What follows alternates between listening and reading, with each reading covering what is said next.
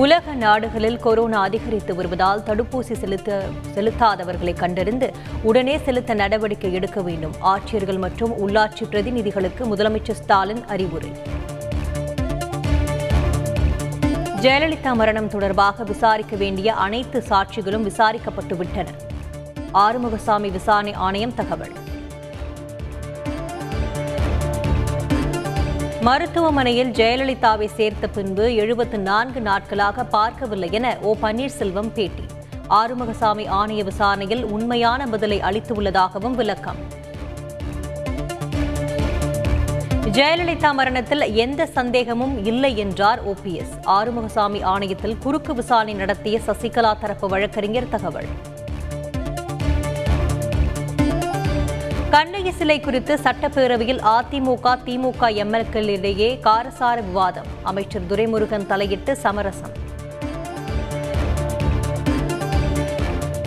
நீதிமன்ற தீர்ப்புக்கு பின்பு மக்கள் நலப்பணியாளர்களுக்கு மீண்டும் வேலை. சட்டப்பேரவையில் முதலமைச்சர் ஸ்டாலின் உறுதி.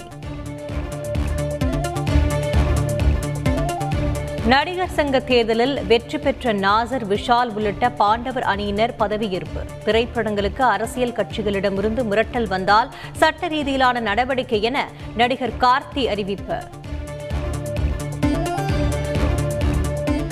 சுற்றுலா தலம் போல நடிகர் சங்க கட்டிடம் கட்டப்படும். நடிகர் சங்கத்தின் பொதுச் செயலாளர் விஷால் உறுதி. கோவை சூலேஸ்வரன்பட்டி பேரூராட்சி தலைவர் பதவிக்கான மறைமுக தேர்தலை நடத்தக்கூடாது. மாநில தேர்தல் ஆணையத்திற்கு சென்னை உயர்நீதிமன்றம் உத்தரவு. மோட்டார் வாகன ஆய்வாளர் தேர்வில் பங்கேற்ற அனைவரின் முடிவுகளையும் வெளியிட வேண்டும் என்ற உத்தரவு ரத்து. சென்னை உயர்நீதிமன்றம் அதிரடி. பாலியல் வன்கொடுமை வழக்கில் குற்றவாளிகளுக்கு அதிகபட்ச தண்டனை பெற்றுத்தர வேண்டும். முதலமைச்சர் ஸ்டாலின் உத்தரவிட்டுள்ளதாக டிஜிபி சைலேந்திரபாபு தகவல். மாணவிகளுக்கு பாலியல் தொல்லை அளித்த விவகாரம். நர்சிங் கல்லூரி தாளாளருக்கு கீழமை நீதிமன்றம் வழங்கிய ஜாமீனை ரத்து செய்தது உயர்நீதிமன்ற மதுரை கிளை. அரசு பணிக்காக தந்தையை கொன்ற மகன். மதுவில் விஷம் கலந்து கொடுத்த மகன் உட்பட இருவர் கைது. சென்னை துறைமுக பொறுப்பு கழகத்தில் நூறு கோடி ரூபாய் மோசடி வழக்கில் மேலும் ஒருவர் கைது. சிபிஐ போலீசார் அதிரடி நடவடிக்கை. ஒரு மாநிலம் எதிர்த்தாலும் மேகதாது அணையை கட்ட முடியாது. காவிரி ஆணைய தலைவர் கூறியதாக பி ஆர் பாண்டியன் தகவல். அதிமுக முன்னாள் எம்எல்ஏ காமராஜுக்கு எதிராக பிடிவாரன். காசோலை மோசடி வழக்கில் கரூர் நீதிமன்றம் உத்தரவு. அறுபது கிலோமீட்டர் தொலைவுக்குள் உள்ள சுங்கச்சாவடிகள் மூன்று மாதங்களில் அகற்றப்படும். மக்களவையில் மத்திய அமைச்சர் நிதின் கட்கரி உறுதி.